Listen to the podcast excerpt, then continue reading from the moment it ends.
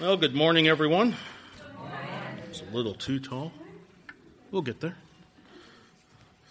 So, before we begin, let's uh, let's go to the Lord in prayer. Ah, oh, Lord God, Lord, you are the Alpha and the Omega. You are the beginning and the end. Lord, you are the creator of everything. You are our Creator, you are our Lord. And Lord, as we just sang, how grateful are we that you walk with us? How grateful are we that you talk with us? And Lord, that's because we are one with you. And Lord, as we yearn and long to hear from you, Lord, be with us. Open our hearts to receive from you today, Lord. And we give this all to you for your glory. In Christ's name we pray. Amen. Amen. So, last week, if you were here, um, we've already even talked about, we took a little break through our study on the book of Hebrews. And we did that to talk about Christian unity and what it means to be walking together, what it means to be walking in the Spirit, what it means to be walking with Christ. And we talked about what it truly means. We talked about that we are united under Christ. We talked about that we are united in Christ. We're not united in a church. We're not united in a denomination. We're not united under a pastor. We are united and are in Christ Jesus, our Lord and Savior, through faith in Him.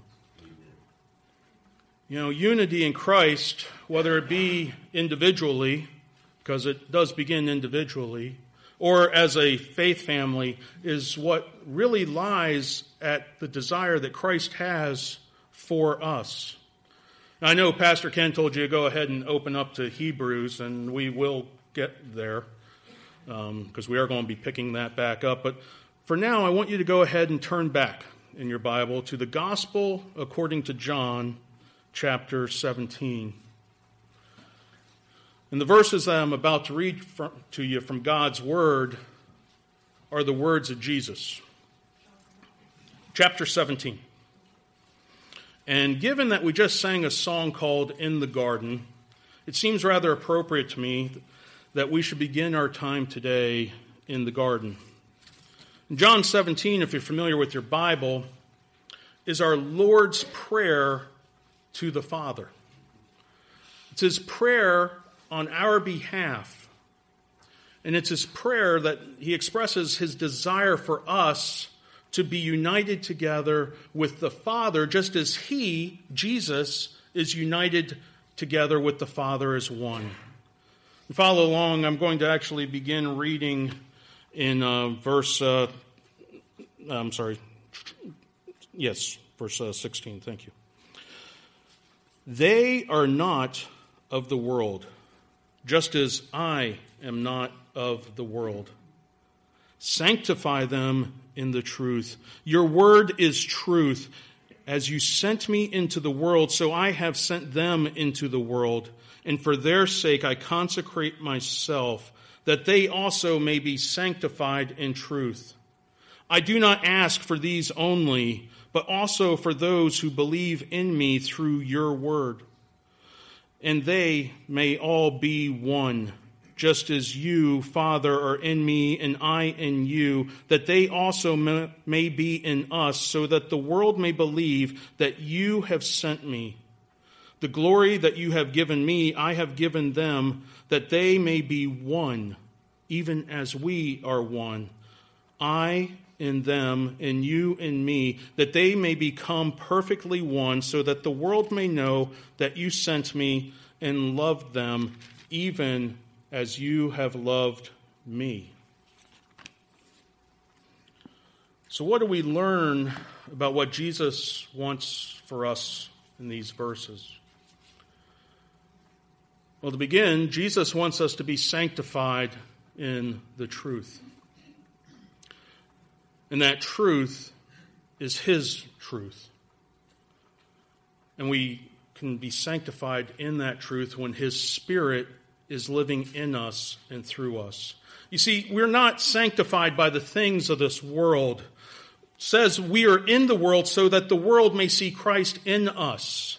And the world can only see Christ in us when we are united together in Christ. That is part of Jesus' prayer. That the world would know him through us and our love for those around us. See, we're not simply here just to tell people about Jesus. And we're not here to just tell them about the promise of eternal life one day with Him in heaven. And we're not here to condemn them. We're not here to threaten them with damnation in hell.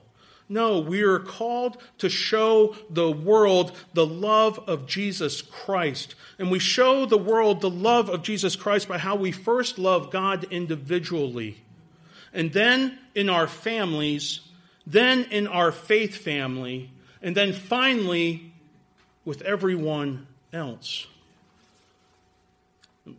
Friends, you cannot show people the love of God if you are not first and foremost loving God individually. You cannot show people the love of God if you are not loving your family. You cannot show people the love of God if you are not loving your faith family. And you certainly cannot show people the love of God if you do not love people. You know, last week we talked about our need to come before our Lord and Savior in total submission to Him. And Pastor Ken discussed the importance of us being united together as a faith family under the headship of Jesus Christ. Not under a church, not under a denomination, not under a pastor, under the headship of Jesus Christ. And he spoke of the danger and the futility of the body parts trying to act independently from the head. It just doesn't work. Pastor Ken spoke of the dangers to, a, to unity about allowing issues from the past to go unresolved. And there's also a danger to unity, a threat to our unity, when we get so focused on the future and what we envision for the future, that we are not seeking Christ's will for that future moment by moment, right here, right now, as we seek to live out that will and to minister to those around us. Pastor Ken discussed the threats to unity and how they even impact our ability to take communion. Because we're called to come to that time of communion with a clean heart. 1 Corinthians 11 has the Apostle Paul speaking directly to this issue, and we talked about it last week, and we won't talk about it again.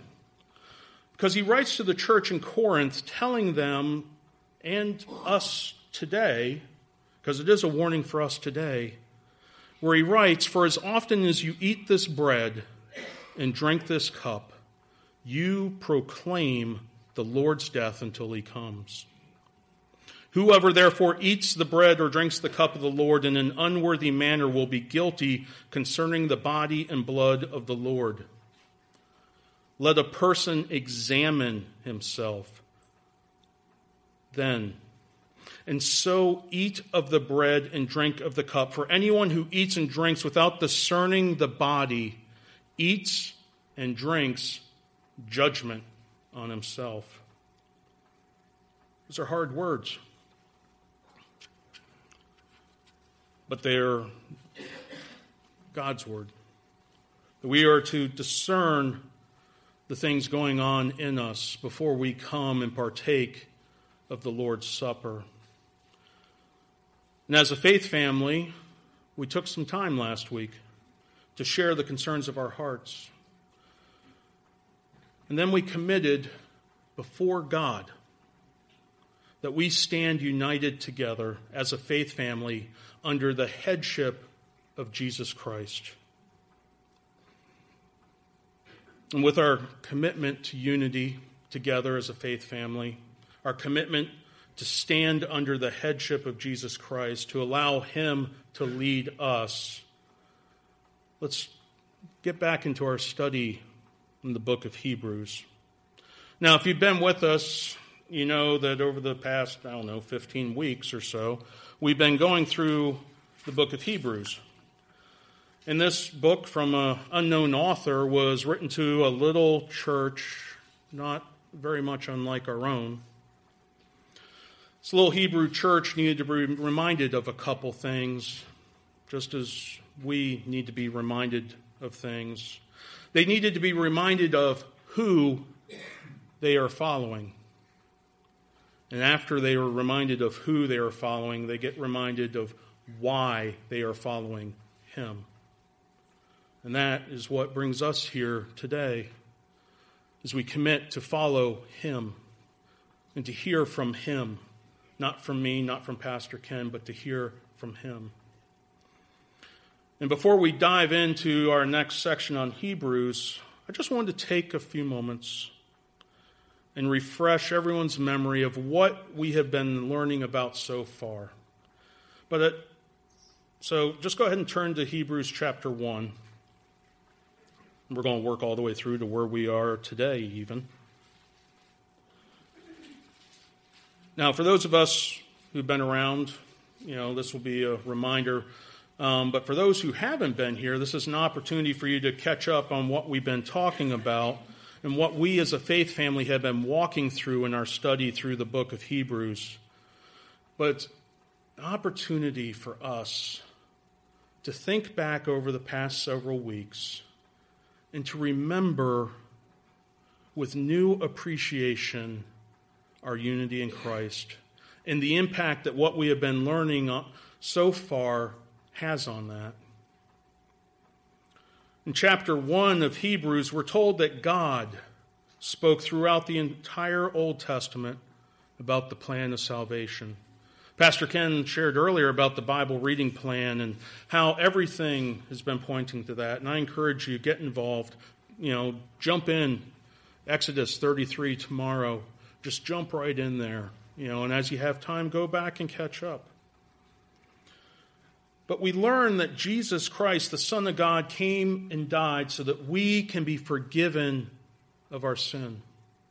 Not only did Christ die, Christ rose from the grave and, being superior to the angels, is seated on his throne at the right hand of the Father. And all of this, everything that we have been reading, was planned out before the foundation of the world. And we, as followers of Jesus Christ, are united with him in his death on the cross. And praise be to God, we are also united with him in his resurrection and his ascension as we have been given new life. Galatians 2:20 tells us that we have been crucified with Christ. Yet we no longer live, but Christ lives in us.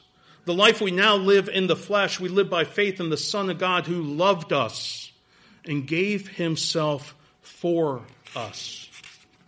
We have been united with Christ in his crucifixion. We have been united in his resurrection because of our faith in him.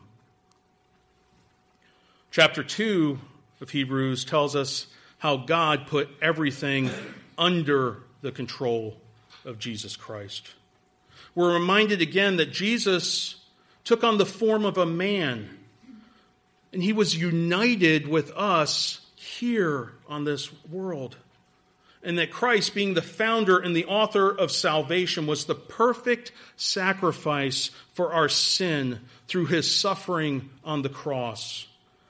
And verse 11 of chapter 2 says, For he who sanctifies and those who are sanctified all have one source.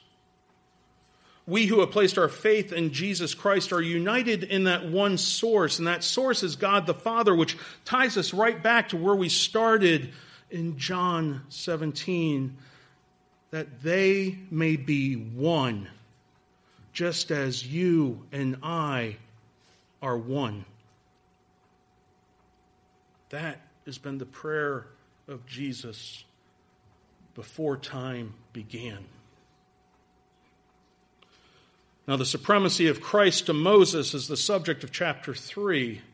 And if you're in the reading plan, you know, we're dealing a lot with Moses right now. And Moses was the most revered person in the Hebrew tradition because of what he did, what God allowed him to do, you know, what God gave him the power to do, and because he was the law bringer. He was the one that God gave the law to up on the mountain.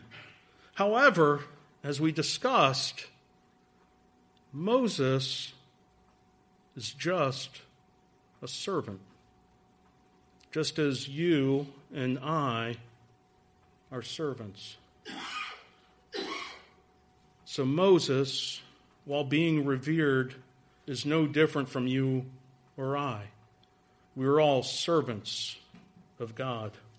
And everything that Moses did, everything that we have in God's Word, was for one principal chief end, and that was to point people to the coming Messiah. And as we've been reading through the Bible, we see how the people were united under Moses. They would listen to Moses. Moses would hear their disputes. Moses would talk to God and share with them what God had to say. But we, as followers of one superior to Moses, must be united with him. We need to be united with him individually and as his body, the church. Chapter 4 addressed the addressed rest and the perils of drifting away from unity. The author uses the Exodus and the time of Joshua to remind the people of their need to rest in God. And as we discussed, this rest isn't just the final rest. It isn't what happens one day when we die or Christ comes back. It is an experience that we get to have each and every single moment of each and every single day as we are united together in God through His Holy Spirit. See, Jesus didn't die just so we can spend eternity with Him. He gave His life so that we can live for Him today, so that we can live His life in us so that he can live his life through us, so that we can die to ourselves. We can take up our cross and die daily, seeking to put aside those sinful desires to be united with one who is holy and to seek to glorify him. And that is only possible when we are truly united with him. Next, we talked about how Christ is superior to the priesthood. See, no longer do we have to offer sacrifices to God for the forgiveness of our sin. Now, through the finished work of Jesus Christ on the cross, we can rest in that perfection and completion of our salvation. We rest in our unity in Jesus Christ in what he accomplished for us. We don't rest in anything that we did. We don't rest in anything we are currently doing. We don't rest in anything that we will do. We rest in what he did perfectly on the cross. chapter 6 talks about our need to grow in our relationship with him. We're talked about, if you remember, how we're supposed to be eating spiritual meat and leaving behind spiritual milk that talks about our spiritual infancy. We're called to be imitators of Christ Jesus. Not just imitators of Jesus' actions, but on his faith and his reliance on the one source, God the Father. See, throughout the scriptures, every time Jesus had a decision to be made, any time that he want, went to do a miracle, we always read that he would go up on the mountainside alone to pray with the Father. That is the faith that we are called to, that reliance on God the Father for everything, that we do nothing apart from Him, but that we rest in unity in Him and get our strength from Him. And we can truly only follow after Jesus Christ if we are united in Him and allowing Him to lead us. And finally, we talked about the high priest Melchizedek. And we learn that Jesus is superior to Melchizedek. See, Jesus is our King of peace. Jesus is our King of righteousness. Jesus no longer has to offer sacrifice because he was the final perfect sacrifice. When we learn that Jesus sits at the right hand of God the Father, interceding for us, even at this present moment, because we have accepted Jesus Christ as Lord and Savior. And Jesus intercedes for us, intercedes on our behalf, because a holy God cannot be in the presence of sin. So he sits before God, interceding for you and I, interceding on those who are united with him and have been given eternal life. So that brings us to where we are today, the end of Hebrews 7 and chapter 8. So go ahead and follow along as I begin reading in uh, chapter 26, verse 7. For it was indeed fitting that we should have such a high priest, holy, innocent, unstained separated from sinners, and exalted above the heavens. He has no need, like those high priests, to offer sacrifices daily, first for his own sins and then for those of the people, since he did this once for all when he offered himself up.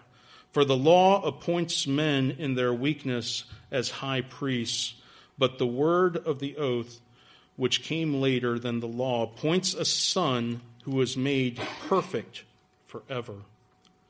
Now, the point in what we are saying is this we have such a high priest, one who is seated at the right hand of the throne of the majesty in heaven, a minister in the holy places, in the true tent that the Lord set up, not man. For every high priest is appointed to offer gifts and sacrifices. Thus, it is necessary for the priest also to have something to offer. Now, if he were on earth, he would not be a priest at all, since there are priests who offer gifts according to the law.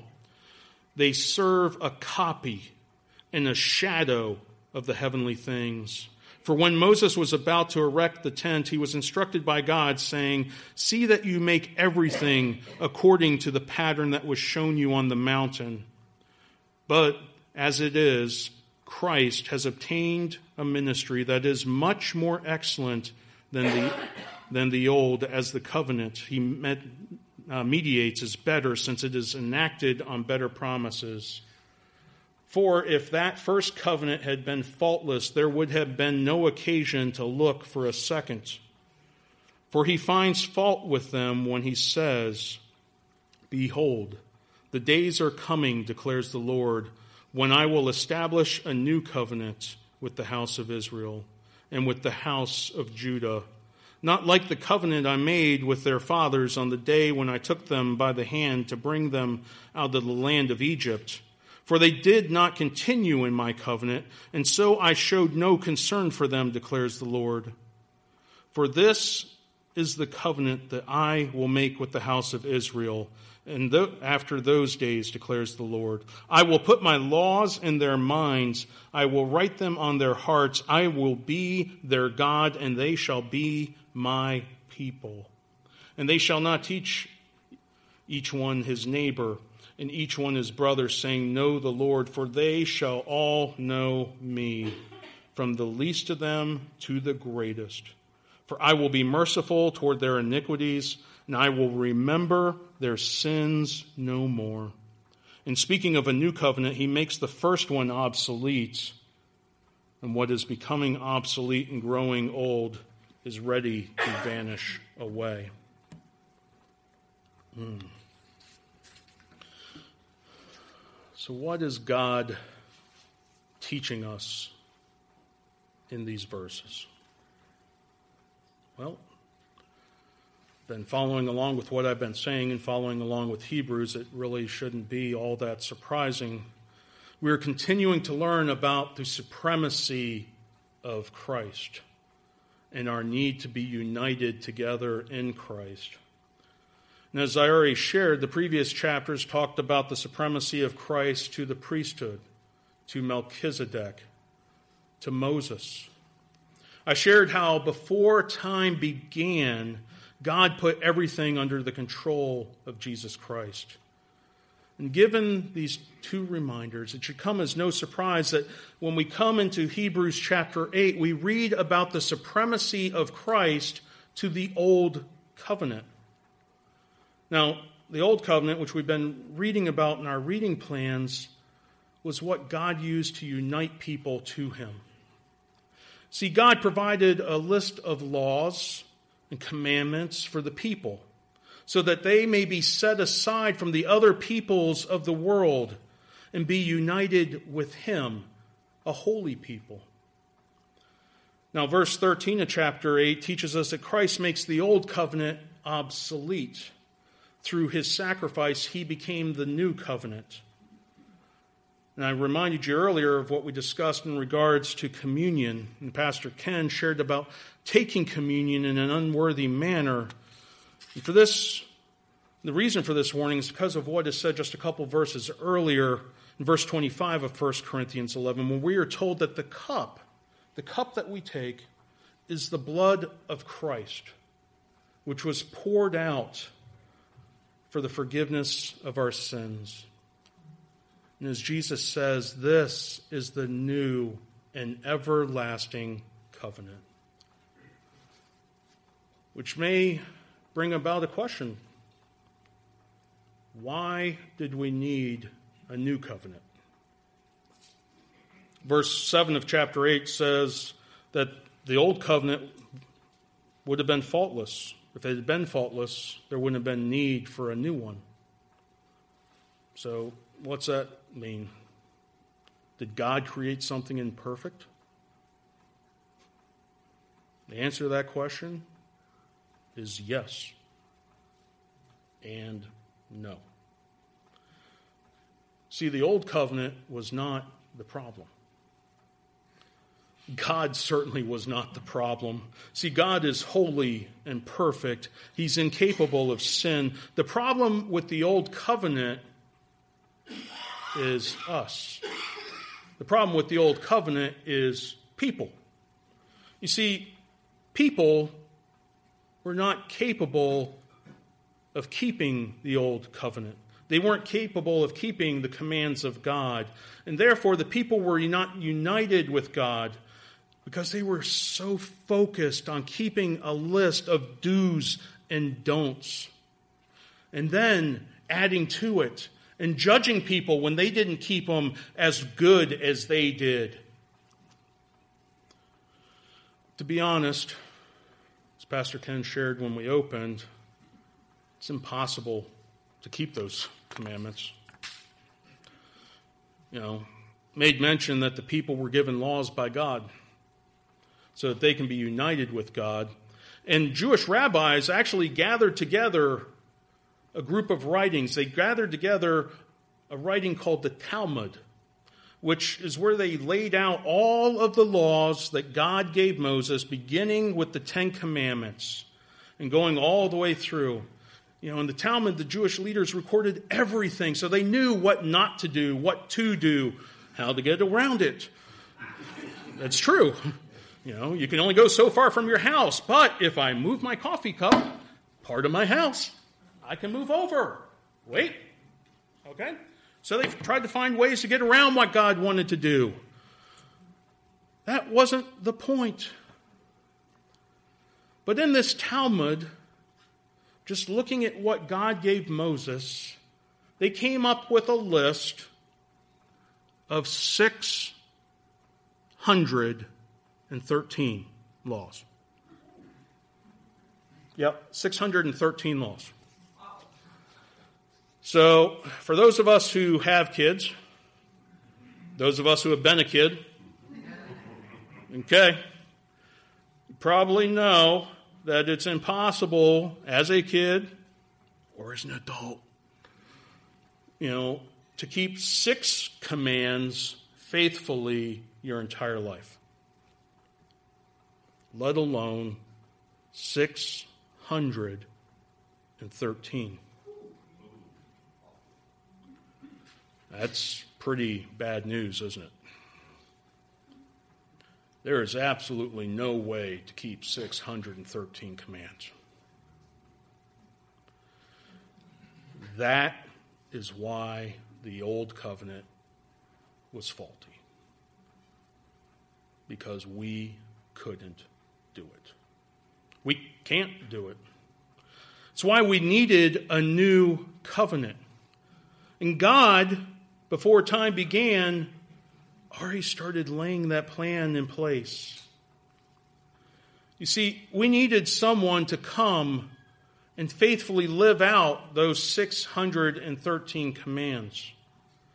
But not only did we need someone to come and live out those 613 commandments faithfully, we needed someone to obey God fully and completely, not seeking after his own desires, but always seeking after the Father's. And then to take on the role of an atoning sacrifice, to take on the role of the Passover lamb. And then, after all of that is done, to overcome death itself, to rise from the grave, be seated at the right hand of the Father, and to serve as high priest forever. You and I can't do that. But thanks be to God that Jesus did it. Jesus did all of those things. He kept the law. He died for you. He died for me.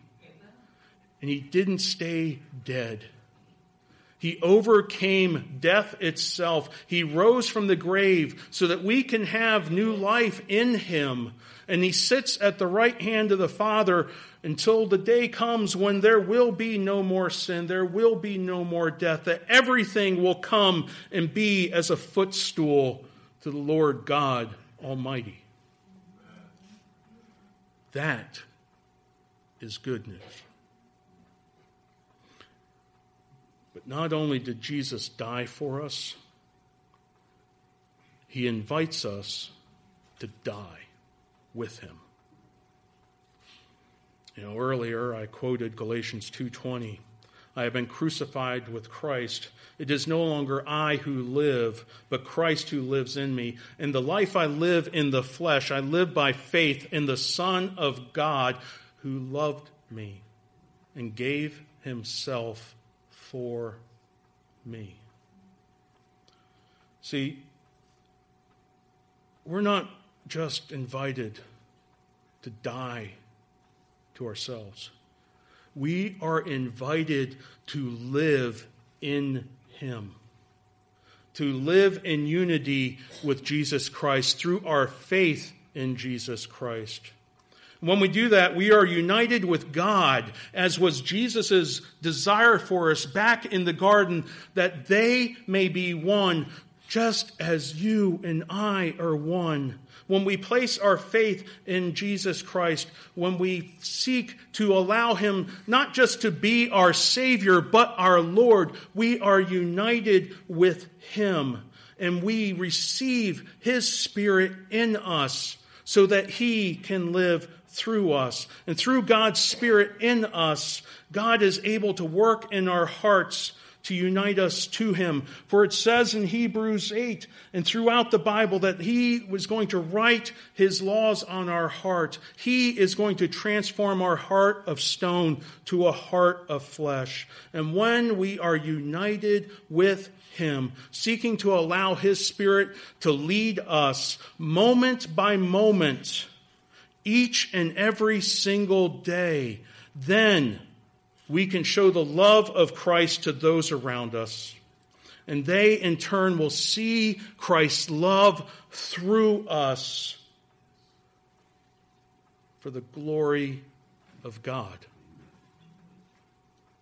Let's pray. Oh, Lord God Almighty. Hmm. Thank you. Lord, we thank you that you are superior to everything. Lord, you were superior to Moses, to Abraham. You are superior to the priests. You are superior to Melchizedek. You are superior to the old covenant. Lord, we are so grateful for that. Lord, we are grateful that you kept the commandments, that you set an example of faith and dependence on God for us to follow. Total reliance on God the Father for everything that we do. Lord, we thank you for that. Lord, we thank you for overcoming sin and death so that we, through our faith in you, can be united together with you in eternal life here and now as your Spirit moves in us moment by moment so that people can see you through us, not for any glory of our own, but for your glory, so that one day we will all join our voices saying, Holy, holy, holy is the Lord God Almighty. Lord, may you be glorified in all we do.